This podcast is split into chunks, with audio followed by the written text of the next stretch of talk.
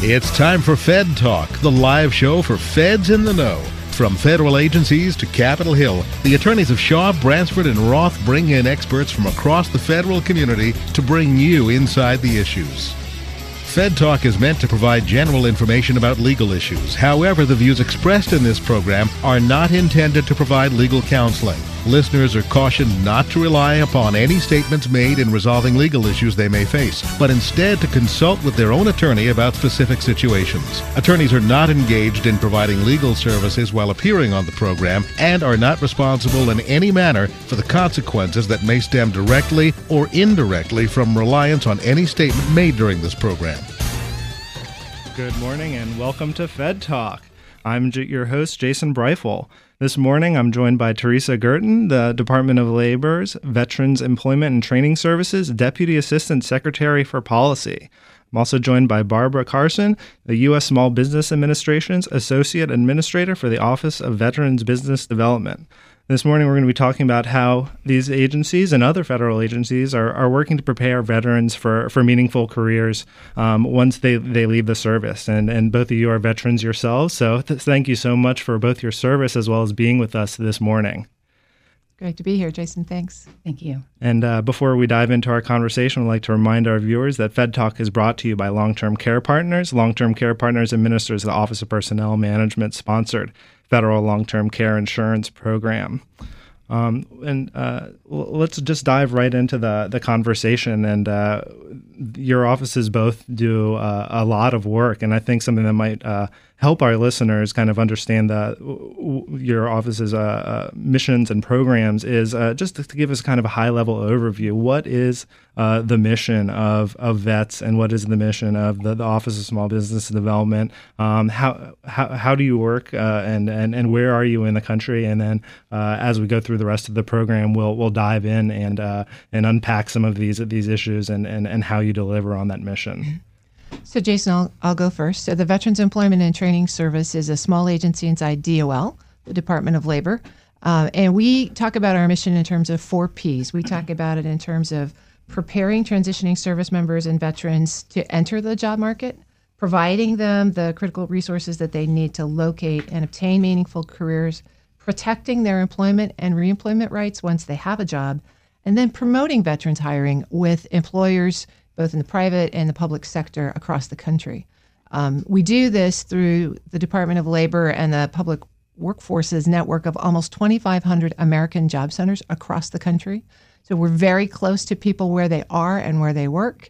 And um, in those job centers, we offer a variety of employment counseling services, uh, benefits, uh, training programs, development of resumes, practicing those sorts of things, and then connecting them with local employers. Um, all veterans have priority of service for those DOL programs inside the Job Center and have access to one on one counseling. So we really focus there, delivering employment support locally to folks where they are and where they need it. Great, thank you, Terry, and, and we'll definitely talk more about the the American Job Centers later on in, in the program. Um, thank you, Barb, for, for joining us this morning. Uh, can you tell us a little bit about the Office of Veterans Business Development within SBA?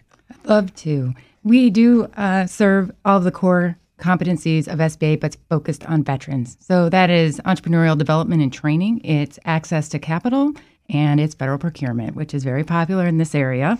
And so, bottom line, I do three things reduce barriers to entry into small business ownership for vets and build their capacity through training and the one on one counseling that is required to, to learn all there is to start a business and then finally, introducing them to opportunities, whether it's federal procurement or private sectors really interested in getting vet owned businesses into their supply chains. And then the population I serve is not only veteran, but currently serving service members and military spouses. So we'll have a chance to go into that about how we do that with resources across the country and around the world. Absolutely, thank you, and and we definitely will dive into uh, some of those those uh, specific areas that that you talked about because these are all unique populations that, that have different needs. Um, and there's a lot of uh, programs that, that your agencies are, are carrying out to, to help folks get there. Um, before we dive into the uh, uh, uh more in-depth part of our conversation, uh, I know that uh, your offices each put out some some annual reports and, and kind of um, present where where your organizations are on, on, delivering on your mission. And Um, Terry, could you talk a little bit about um, what the employment p- picture looks like for veterans in the country at the moment? It's always great to start a broadcast with good news, and so uh, the the employment outlook for veterans right now is is really great. They finished uh, the unemployment rate for veterans in 2015. The annual rate was only 4.6 percent. It's uh, continued to fall for five straight years, and it's continued to be below the national unemployment rate for those five years. And we're particularly encouraged with the numbers in there for a couple of groups. Um, the post 9 11 veterans finished the year at only 5.7%. Um, and within that, the 18 to 24 year old group, which got so much attention, rightfully so, in the 2010 2011 uh, high points of the recession, down to 6% compared to 18% just a year ago. Wow. Um, and women veterans down to 2.9%. So uh, just across the board, the outlook is bright. Uh, it continues to fall, uh, but it's not something that we can say it's mission accomplished. It, we only got there sort of by a full court press across the federal government um, with committed employers, uh, with Department of Defense really turning around the process by which they prepare folks for transition. But DoD separates almost 200,000 people every year from the military. And so this challenge, this focus needs to continue so that we make sure that every veteran now coming coming out of their active duty service time has the same opportunities for success. Absolutely. Well, you're right that it is great to, to hear that the trend lines appear to be heading in the in the right direction. Yeah. But but as you mentioned, there is the uh, there's never an opportunity to, to hit pause because there are 200,000 new veterans entering the workforce every year, um, and all of them need the services and the assistance that that they are both entitled to and, and deserve to, to receive. Right. Well, we're very um, excited, though, that there's now a very strong foundation to continue to build these programs on. Um, that employers are getting the message, federal agencies are getting the message, our integration of our service delivery programs is so much better now, but always has room to grow. Absolutely. Uh, Barb, do you have any kind of high, high level figures you like to help share that we can then kind of dive into later in the conversation as we unpack a little bit more of what's going on here? Definitely. I'd love to give you an idea of how big the population is, who are veteran business owners. And I'm grateful to Census and their small business owner survey that so we now have data from 2007 to 12, which is a really interesting time for us if we have a drawdown, a recession, and we expected the veteran population as a whole to decrease what we found was incredibly positive also for entrepreneurship and veterans and small business. The number of businesses owned stayed steady 2.5 million veteran owned businesses across the United States. They're bringing in over $1 trillion in revenue each year, and they employ 5.5 million Americans. So it's an incredibly good story. Other surprising statistics that we found um, that women vets are really the strongest population in growth right there. There are 300% growth in women veteran owned businesses between 2007 and 2012. So we'll talk more today about what we're doing to let those businesses get even stronger. And it's obviously appealing to women, and we want to encourage that. What SBA does for this population is train over 200,000 veterans each year. With improved outreach, I hope to increase that number by quite a bit. And we'll also talk about how we're reaching them. Um, I'd like you to know that SBA uh, was able to m- ensure that business owners had the capital they needed. We had over $1 billion in uh, SBA backed loans go to veteran business in the past year. It's a 100% increase over what it was the year before. Wow, that's that's incredible, and, and, and the picture you're painting definitely sounds like a, a positive one. And uh, we're going to continue this conversation uh, after a word from our sponsor. You're listening to Federal News Radio on 1500 AM. Make long term care insurance part of your retirement plan. Long term care is expensive and it's not covered by traditional types of insurance plans. With benefits designed specifically for the federal family, the Federal Long Term Care Insurance Program offers a smart way to help protect savings and assets and remain independent should you need long term care services someday. Start planning for the future. Take the next step and visit ltcfeds.com today. That's ltcfeds.com.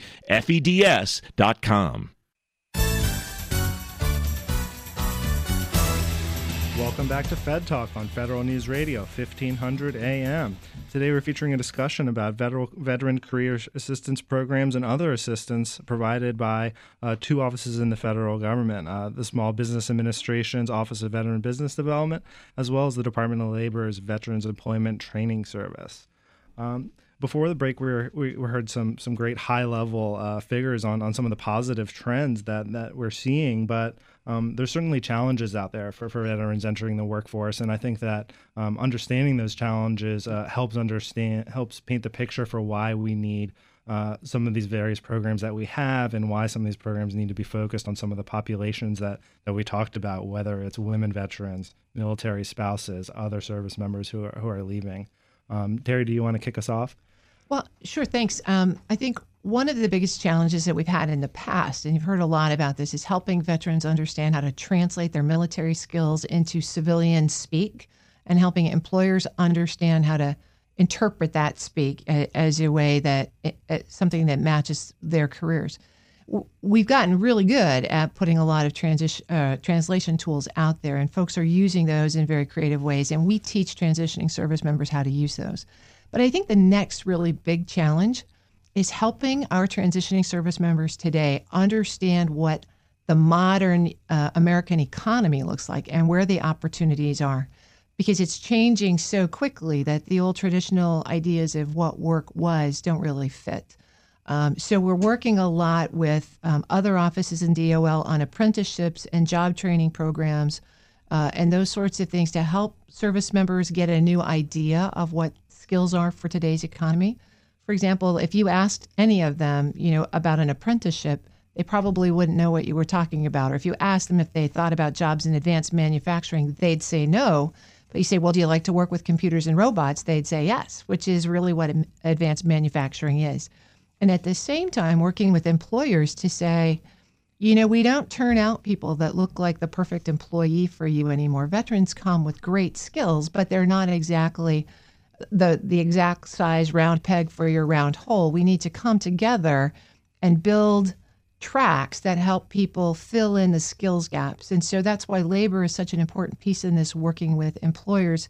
And uh, the Veterans Employment and Training Service sits kind of in the middle, helping both sides navigate to that perfect set of skills that make them the perfect employee for today's economy. So I think that's really where our challenge is. It relates to helping folks choose how to use their GI Bill for a course of study that's going to lead to employment, how to use um, the training programs and tuition assistance while they're in service to build the right kinds of skills that are going to make them marketable. So we're thinking about moving beyond just skills translation now to understanding a, a, transition map that helps folks gain the right skills to make them really marketable in today's economy. Well, and and some, one thing that you said kind of really struck me in that um, many service members come out with, with excellent skills, but sometimes maybe that doesn't map in into the workforce. And, and perhaps, Barb, that ties into why we're seeing such a growth in entrepreneurship and, and veterans and, and them wanting to strike out on their own and, and take advantage of, of the training and leadership skills that they have in, in starting their own their own businesses.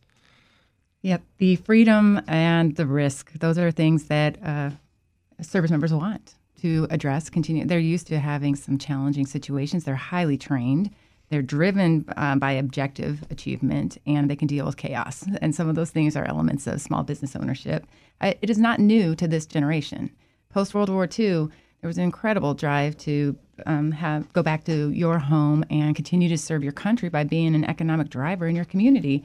In fact, the GI Bill used to cover three things. They weren't. It wasn't a choice. You could have all three benefits, and it was a chance to go to school, uh, a home loan, or a small business loan. And there's some legislation that even is addressing whether that is something that could be that we could come back to. But it does appeal, um, and I should say there's such a variety of businesses that vets can go into and service members from returning to a family business that they may have left to go serve their country um, and step in to be that next generation uh, franchise. Really interesting to those who like the structure that they found in the military and want to be their own boss, but with some structure behind it. Uh, federal procurement, as we talked about briefly, to continue that skill set that they picked up in the military, they think they can improve upon it with innovation and bring it back to the government at great value and t- with talent. And then agriculture. We'll talk more about some of the federal partnerships that we have where there are other um, agencies that are doing things for entrepreneurs, and one of them is USDA. And with that, why don't we why don't we dive right in? Because I think that the the partnership between federal agencies is is a really interesting uh, aspect of what's going on here. Because, uh, like you both have said, there's a lot of moving parts here. There's folks who are coming out of DoD; they clearly have a role. There's working with the USDA. There's working with other agencies, obviously the Veterans Administration. Um, can you talk about how some of these different parts of the government um, tie in with with each other and, and how uh, these kind of cross agency goals are, are, are, coming together. And then later on, we'll we'll dive into kind of the nonprofit and another uh, outside the federal sector uh, collaboration in this space. So I think we should start with the idea that there is a nexus of federal agencies that are really, you know, like first order involved in the transition and employment piece for veterans, and that is DoD, VA, DOL, and SBA. Um, because we are all part of teaching the transition assistance program that service members have to go through before they separate. So we're right there on the ground as folks sort of come to terms with this idea that they're going to be getting out of the military and beginning to make sure that they have opportunities to experience the workforce, uh, get counseling on how to use their benefits, understand and take classes in entrepreneurship if they're interested in that, and then follow them through that transition program. So that's a very tight group. Um, but what's been really interesting over the last 18 months or so is the evolution of other federal agencies into this space. Department of Transportation has an, a transportation industry initiative to help veterans get employed by private sector in the um, transportation industry, not just with DOT, although they're a fabulous employer of veterans. Department of Energy is looking across the entire energy sector, solar, gas, um, wind, clean energy, the whole nine yards helping veterans get employed by firms that are in the in, uh, energy sector. Agriculture is doing that. They have a farmer veterans program for veterans who want to get into agriculture. Um, Homeland Security's got a tremendous veterans hiring program um, and training program for veterans in cyber. So it's all coming together, and so that group that's really moderating the the transition process is also then facilitating discussions across through the federal government to entire sectors of the economy to promote veteran hiring. And I'll take an opportunity to talk about one place where Terry and I definitely have a, a, an integration of our work, and that's with the military spouse population. 92% of them are women, and there's a higher unemployment rate, rate there. Uh, it's in the 20s, and that's just really uh, mm-hmm. something that we're working hard to address. Personally, I'm, yes, a veteran, but I'm also a military spouse and I still serve in the Air Force Reserve. And for me to keep up my career and professional development, owning a small business was the thing that kept me sane and happy, uh, to be honest. So while in Okinawa, I did have a business which I continued until my husband got command to our orders and we were for he left for a year and that was the end of my business and it it stuck with me that this is a great opportunity, to, an intersection of my personal and professional interests to serve military spouse population. So we are working. Uh, one of the interagency collaborations is with the Department of Defense Military Spouse Employment Partnership. We're doing monthly webinars for military spouses right now to introduce them to entrepreneurship. Very proud of that, and working with that office as well to address some of the barriers. Some installations around the world allow military spouse-owned business and are supportive of it. There's some challenges in other places we're working together to break down those barriers and um, help spouses use the uh, the education that they have many have attained and the, grow a business that they'd like to have. And Terry, I'd love to turn it to you to talk about some of the benefits that occur when people move. And Barb's absolutely right. In today's economy, it really almost always takes a two earner family to to maintain the standard of living that they've gotten accustomed to while they are while they've been on active duty. And so um, in addition to entrepreneurship, the Department of Labor wants to help spouses make that transition to private sector employment if that's what they're interested in doing. And the American Job Center Network, which is right there in communities across the country, usually several of them outside major military installations, can work with military spouses to help them uh, get employed both where they are and then move that employment every time they go. We have a category of workers that's called a displaced worker, and it's it was originally intended to help folks in a factory town when the factory went bust, right? So folks, a lo- lot of folks all at once lost their jobs and, and needed employment assistance. But over the past few years, we've included military spouses in that group, recognizing that they, through no fault of their own, but because they're following their mil spouse in assignments, typically lose their job and need to find one at the other side. So, um, military spouses are displaced workers for the Department of Labor every time their spouse PCSs changes station, and both the, the transition, the service member and their spouse are displaced workers at the point of transition. So, we have special programs that offer them access to training, uh, focus on maintaining their license or credential, and moving it from where they are to where they are going because that's so often controlled by the states. So, we really do want to encourage spouses um, who are interested in employment to take advantage of the free services at their local job center. And and one thing that we were talking about, Terry, bef- before the show started, was that uh, these job centers don't only serve uh, veteran populations. Uh, uh you told me that they serve some 16 million Americans, and to me that was a, a really amazing figure to hear. Absolutely. I mean, the federal government spends billions of dollars every year on job training programs for all citizens, and they are administered through these local American job centers. Um, and so there are almost 2,500 of them across the country. Last year, they served 16 million Americans. Of those, 1 million were veterans uh, of all ages, all eras, all demographics. Uh, we don't track military spouses separately in that group, but we certainly encourage them to participate. And it's really about helping all Americans um, take advantage of the services that are there to improve their job prospects and to connect them with employers where they are. And I'd love to talk about SBA's local resources yeah. as well, since and we've got great coverage between the two of us. Um, and I'm really proud of that. We have 1,200 locations where a aspiring business owner can get some one-on-one counseling. And often it's for free.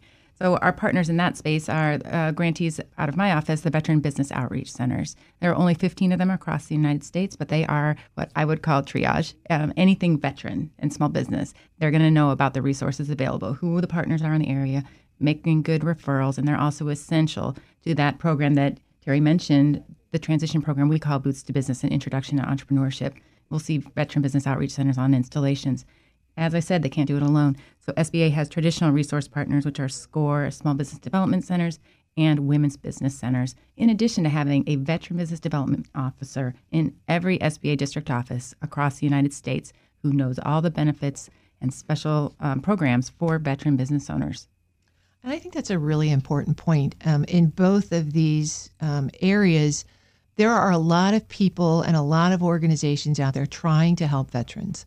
Um, and it's wonderful. We could not reach all the veterans in all the spaces without all of that help.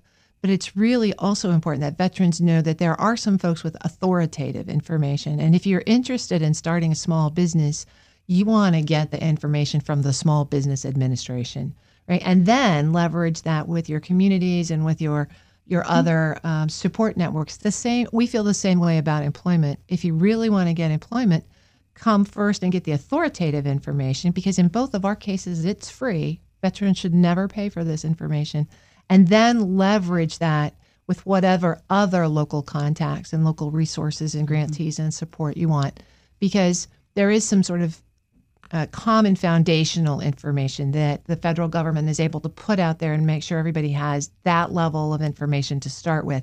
And then you can sort of customize it with all of the other resources that are out there.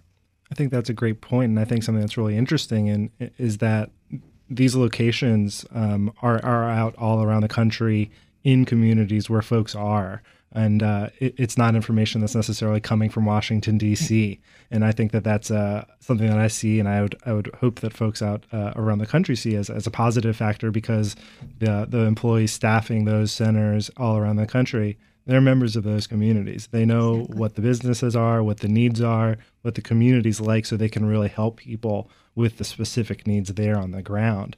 Um, and I think after our, our, next break, we'll, we'll talk about um, how you're working with uh, outside of the government, with nonprofit partners, with the private sector, and others um, to, to tackle some of these challenges there. Uh, we'll continue our conversation uh, about veterans uh, programs with the government ho- uh, host uh, after a word from our sponsor. You're listening to Fed Talk on Federal News Radio, 1500 AM. Make long term care insurance part of your retirement plan. Long term care is expensive, and it's not covered by traditional types of insurance plans. With benefits designed specifically for the federal family, the Federal Long Term Care Insurance Program offers a smart way to help protect savings and assets and remain independent should you need long term care services someday. Start planning for the future. Take the next step and visit ltcfeds.com today. That's ltcfeds.com. If you're a federal law enforcement officer, then you know to do your job, you tap inside sources. To have a voice on policy and legislation, you join FLEOA. And when you want federal law enforcement officer news and up to date federal court decisions, you read FedAgent.com. If you aren't reading FedAgent.com, subscribe today. It's free. Don't let this source pass you by. I'm Jon Adler, President of the Federal Law Enforcement Officers Association, and I approve this message.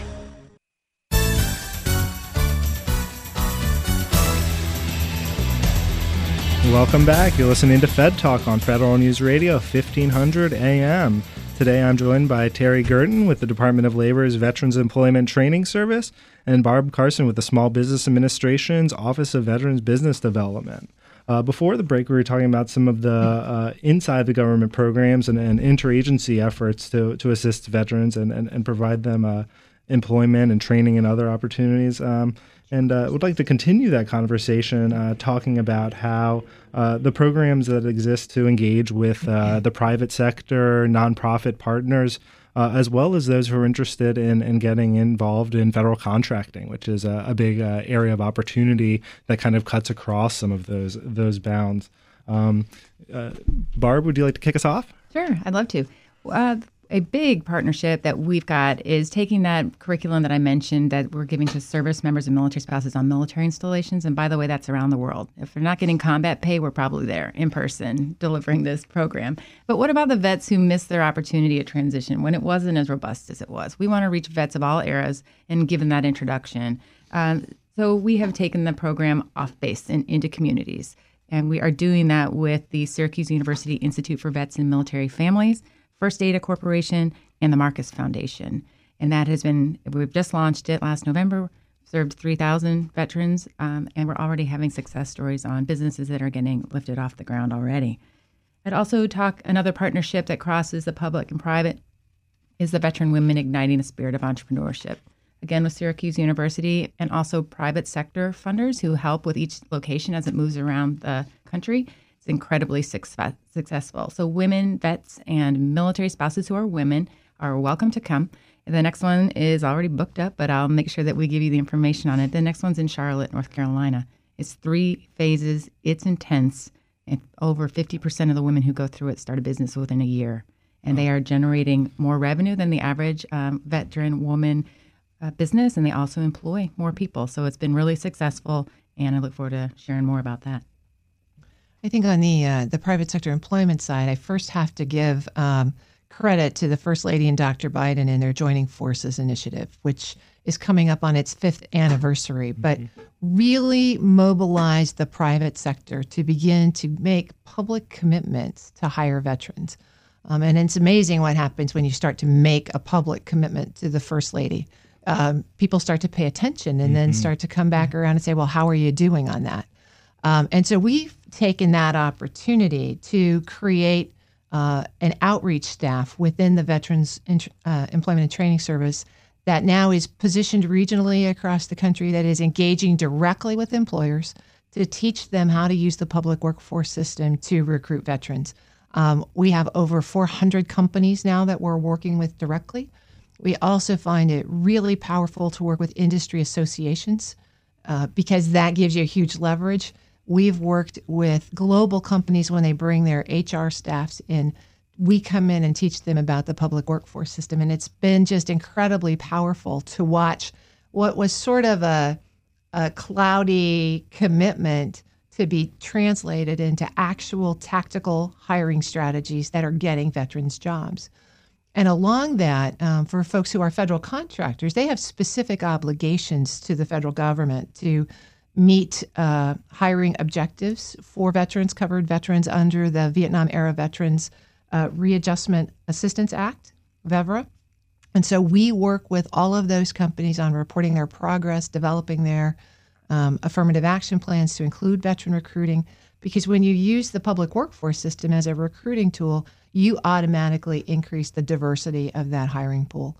So those are just a couple of things. We also, of course, work with companies on the Uniform Services Employment and Reemployment Rights Act to make sure that their veterans are um, their their employment and reemployment rights are being um, accommodated, especially when they deploy or redeploy.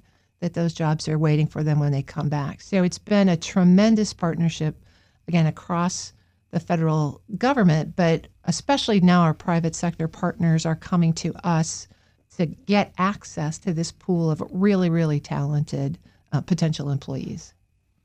And I would, if I may, just pivot to a couple other ways that SBA in whole uh, works with private sector. So there are obviously large commercial banks and small community lenders that will not only do their own commercial loans to uh, vets and any small business owner, they will work with SBA. And SBA steps in. What is unique about us is we take some of the risk away from the lender to make a loan by guaranteeing that a percentage of it, if the borrower defaults, is going to be covered by the federal government. So for vets in particular, there's a special program, and it's also open to military spouses where SBA is guaranteeing at least 50% of that loan. So if there's somebody who's on the border of a yes, they're going to get a yes because we're there to back them up. And we couldn't do that without our private sector banks who partner with us to make that available. I think there's really a, a cool nexus too between SBA and DOL and this idea of veteran business owners because we know that the businesses who are most likely to hire veterans are ones that are owned and run by mm-hmm. by veterans. And so part of what we've been beginning to work together on is a, a way of teaching these veteran owned businesses now how to use the public workforce system to hire more veterans because it is a way almost of outsourcing your HR costs to the national public workforce system because all of those services for employers are free in addition to the, the job seeker services being free. So we can uh, help job uh, help business owners post their jobs we can help them do their first level recruiting. We can screen candidates to make sure that they're qualified. We can give them places to interview, and we can help them through all of those sorts of processes. So if you're a veteran owned business, you're not only the chief cook, but also the bottle washer. You're probably not the HR specialist. You could use some help with that. So it's a great way to enable veteran owned businesses to hire more veterans in a way that helps them also for, on the cost front. I love I love the self reinforcing network that you're mm-hmm. describing that that hopefully can just build on itself yeah. and, and capitalize on the momentum that that we're we've seen building over the past few years and were reflected in some of those figures that mm-hmm. you you both uh, cited for us earlier in the the program. Uh, I wanted to turn to uh, kind of talking about a couple different uh, subpopulations within the veterans population because um, there are some folks, especially our disabled veterans, who who have have given uh, significant sacrifices, and, and, and they have some special programs both with both your organizations and other uh, federal agencies to, to help them get the help that they need uh, to find employment, to find training, uh, or just the general assistance that they might need. Can you talk a little bit about that piece? Yes, SBA is connected with service disabled vets and service disabled service members too who don't have a rating yet. They do still get the transition services that all service members will get. And we have made it a point to meet with each of the services um, to talk about what is different if, for those who have been wounded um, or they're ill and they're going to be leaving the service under you know, challenging circumstances. So that connection is strong. And we make sure that they know about the benefits and opportunities that are available through labor and also veteran affairs. For those who are in the VOC rehabilitation and employment, some um, eligible folks are going to get access to money to start a business if that's the way that they choose to have meaningful employment after their service career.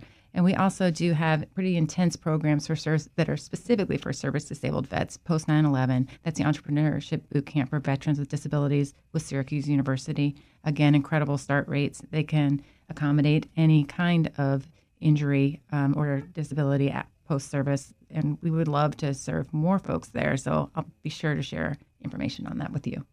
Uh, and on the employment side, we uh, a service compensable disability uh, service connected and the compensable disabilities, one of the categories that we call significant barriers to employment.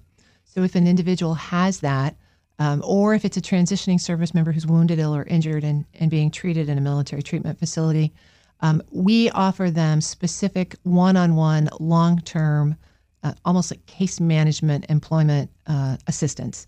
Again, it's all free. They just have to come into the job centers. We connect them with a counselor, and then that counselor can take into consideration what those disabilities are, what the individual's abilities are, right, and help to build a, an employment plan that moves them toward um, profitable employment.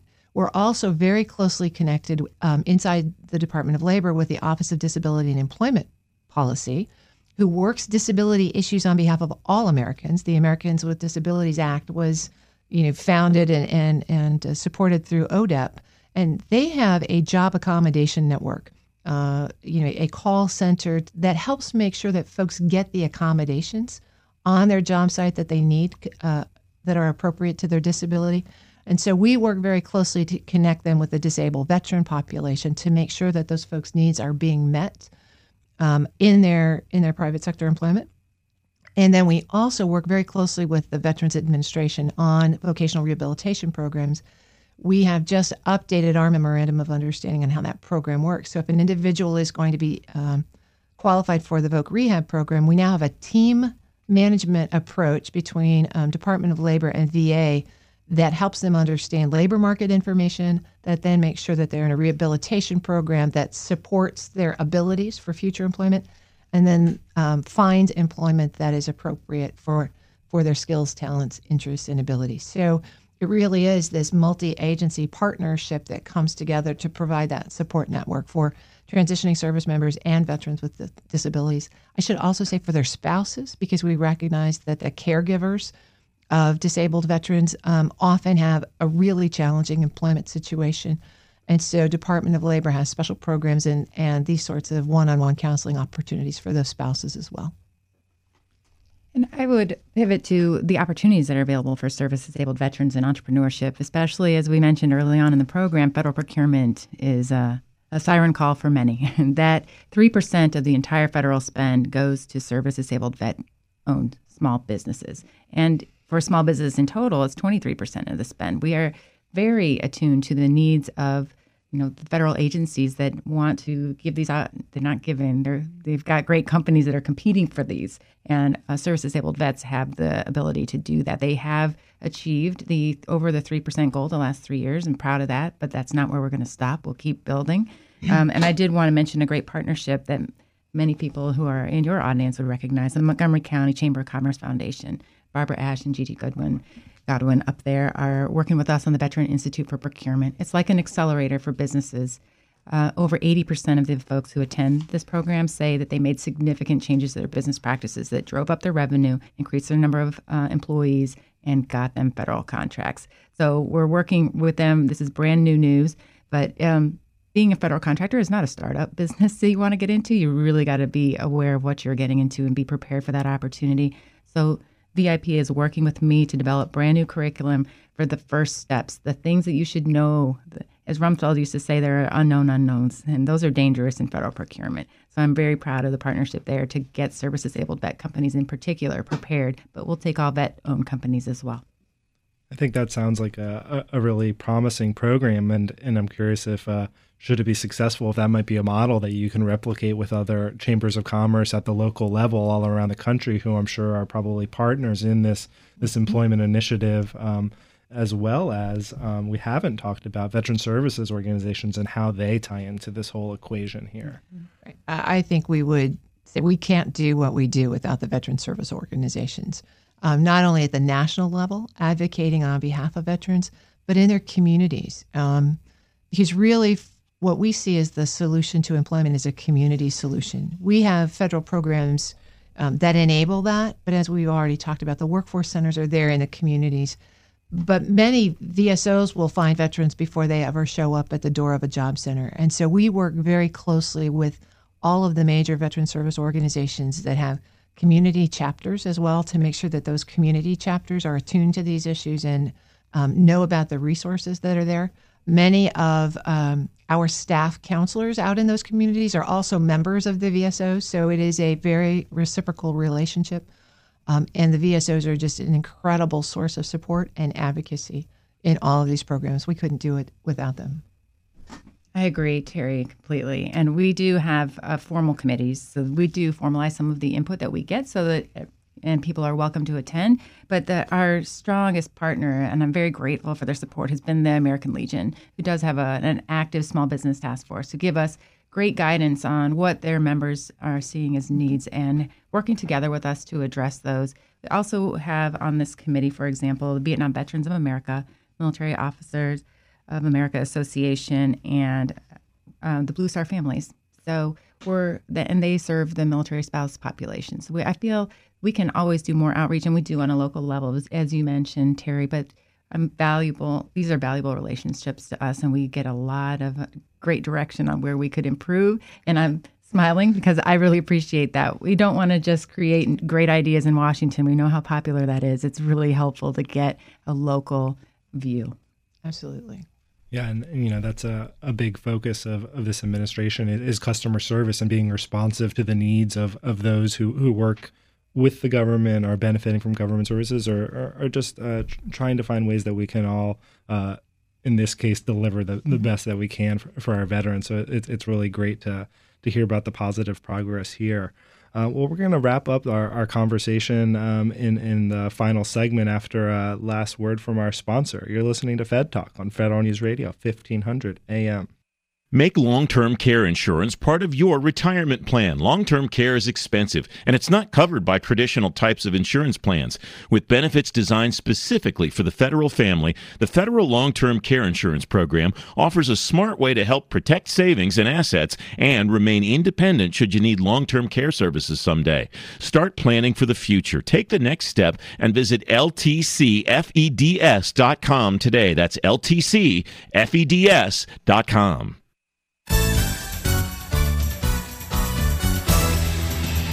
Welcome back to Fed Talk on Federal News Radio, 1500 AM. We're entering the last segment of our show, and we're talking with representatives from the Department of Labor and the Small Business Administration uh, about services uh, for, for veterans in the uh, employment, job seeking, and, uh, and other spaces. And uh, before we uh, wrap up our conversation and, and, let folks know where they can get some some more information online, given that we do have two two women veterans here, wanted to give you an opportunity to talk about some of the the unique programs uh, focusing on this population, uh, as well as perhaps some of the unique challenges facing that population, and then we'll we'll mention snow afterwards. Uh, Jason, obviously, it's a topic that's really important to me. Um, I served 20 years in the Army, uh, and now I've been in the federal government for about 15, and so understanding what issues are facing women veterans is really important. Um, and there's a lot of misperception around that, so I appreciate the opportunity to clear it up. We hear a lot of times the comparison of the women veterans unemployment rate with the male veteran unemployment rate, and that women's unemployment rates are always higher, and so there must be a problem. Um, one of the things that vets did about two years ago was actually establish a women veterans program manager inside the organization to really get after some of these numbers and stories and understand what was true and what was not true and what was anecdotal and what was data based. And so we've we've made some pretty interesting discoveries that I think are starting to change the nature of this conversation. For example, uh, women veterans are really much more like their sister non-veterans than they are like their brother veterans.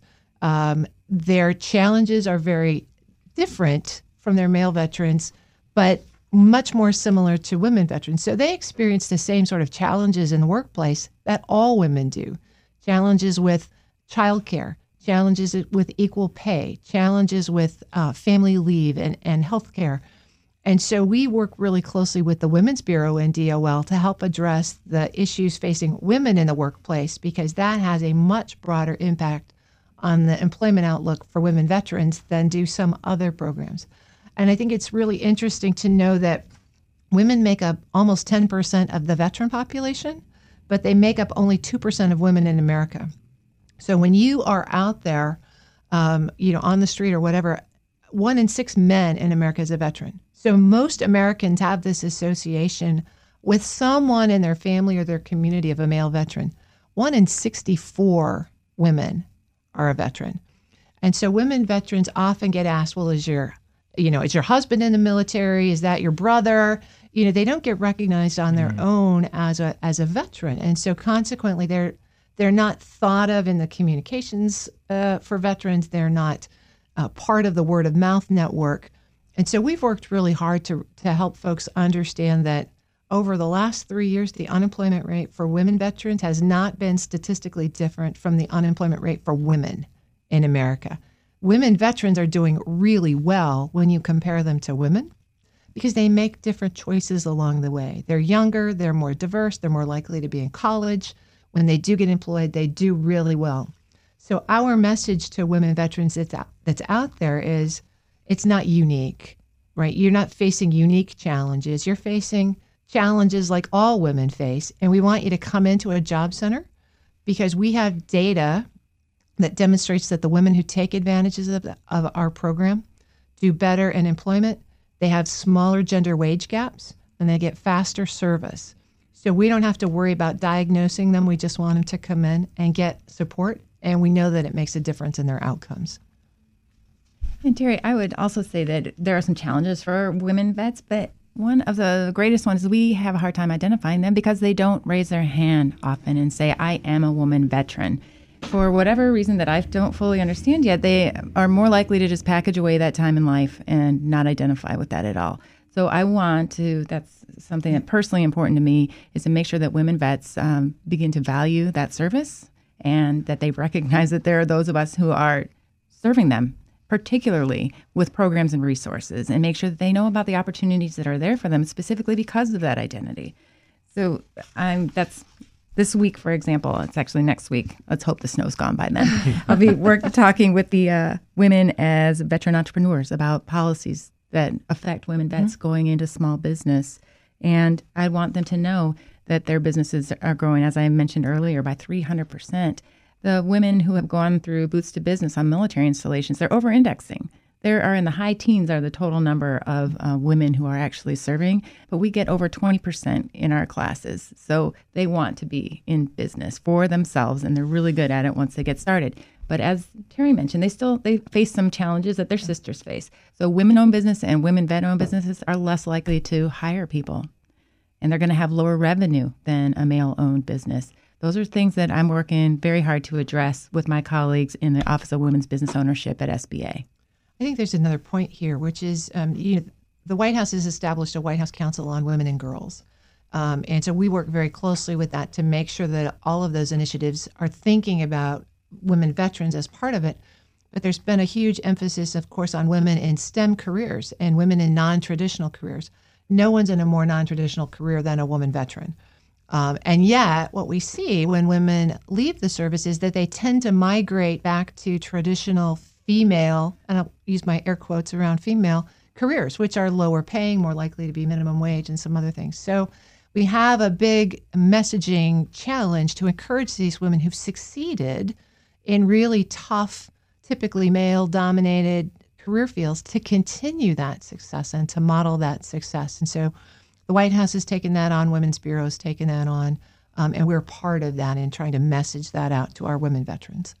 Oh, it's, it's great to hear that uh, you're using data and information to kind of help dispel some of the, the myths in this area, as well as helping folks understand that should they take advantage of some of the resources and benefits available to them, uh, they've got a better chance of, of getting their leg up and, yep. and getting themselves on track. Uh, one thing I briefly wanted to touch on. Um, in our last few minutes here is you mentioned the, the White House initiative on, on women and girls. The, the White House has also done a, a big emphasis on uh, eliminating and combating veterans homelessness. And, and given the, the big snowstorm that, that everyone is, is gearing up for here in, in the region, uh, wanted to briefly talk about how, how your, your organizations might be involved in that effort. Uh, sure. And I think it's especially important. Uh, the point in time count for Washington, D.C. is going to be on January 27th. So if folks who are uh, going to be interested in supporting that, it's going to be a tough night, I suspect, uh, uh, and we're hopeful that most of folks will find shelter. But if if you're interested and your listeners are interested in participating that in DC, it will be on the 27th. I think the good news is that veterans homelessness has declined significantly uh, with the president uh, campaign focus on uh, eliminating veterans homelessness. In fact, the state of Virginia has announced that they've reached functional zero for veterans homelessness. Montgomery County just announced that they've reached functional zero for veterans homelessness. Uh, the mayors uh, across the country have signed up to eliminate uh, veterans homelessness in their areas. Where our organization, where Vets specifically helps this with helps with this, is we have a grant program called the Homeless Veterans Reintegration Program. It's uh, about a forty million dollar a year program, uh, and it's the only federal program that focuses specifically on employment support for homeless veterans. So we partner with HUD and we partner with the VA in terms of housing for that. Um, and we are a big fan of housing first, but we absolutely believe that housing that lasts has to rely on stable employment. So, on an annual basis, we serve about 17,000 veterans through that program.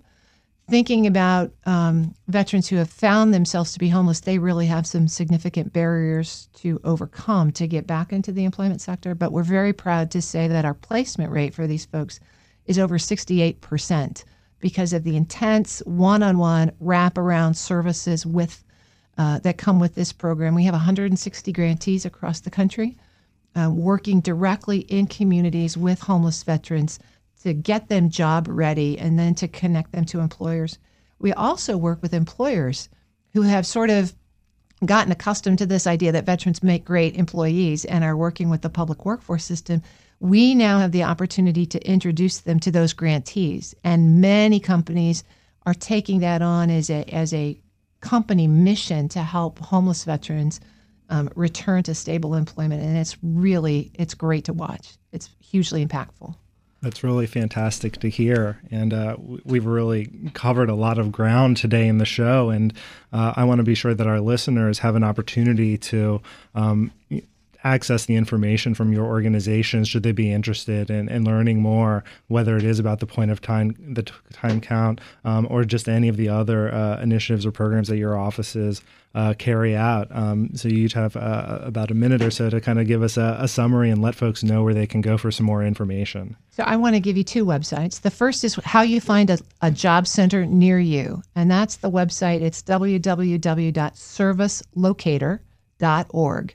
All you have to do is type in your zip code, and up will come all of the job centers around you, where that where they're uh, located, their address, their phone numbers, their contact information. And so we really encourage people to get out there and take advantage of that resource.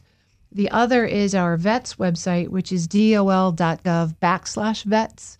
On that, you can find information about all of the programs we've covered here you can also download the, the, the course material for the Transition Assistance Program. So if you want to know and get access to the employment workshop workbook and those sorts of things to begin to prepare, all of those resources are there, including our resources for women veterans, for spouses, for disabled veterans, uh, and all out there in the community. So we'd really encourage people to do that.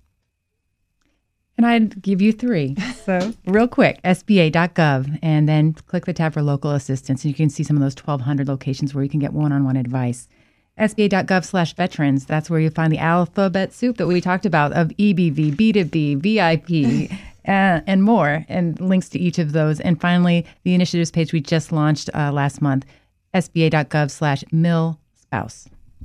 Great. Thank you so much. Um, I'd like to thank both of our guests, uh, Terry Gerton with Department of Labor's Veterans Employment uh, Training Service. She's the Deputy Assistant Secretary for Policy there, as well as Barb Carson with the Small Business Administration's Office of Veterans Business Development. She's the Associate Administrator there. Um, thank you both for uh, a wonderful conversation today. We're going to have resources on the uh, Federal News Radio website that uh, uh, when the link is up for this show after uh, the program. Um, that's all the time we have for today. I wanted to remind our guests that uh, Fed Talk is brought to you by the Federal Employment Law Firm of Shaw, Bransford, and Roth. Uh, we wish everyone a safe and uh, snowy weekend. be sure that you keep an eye out on your vulnerable neighbors who might need some assistance. Be, a good community member, but most of all, stay warm out there. Thanks for listening. When I have an asthma attack, I feel scared. Prevent your child's next asthma attack. Visit www.noattacks.org or call your doctor because even one attack is one too many. Brought to you by the EPA and the Ad Council.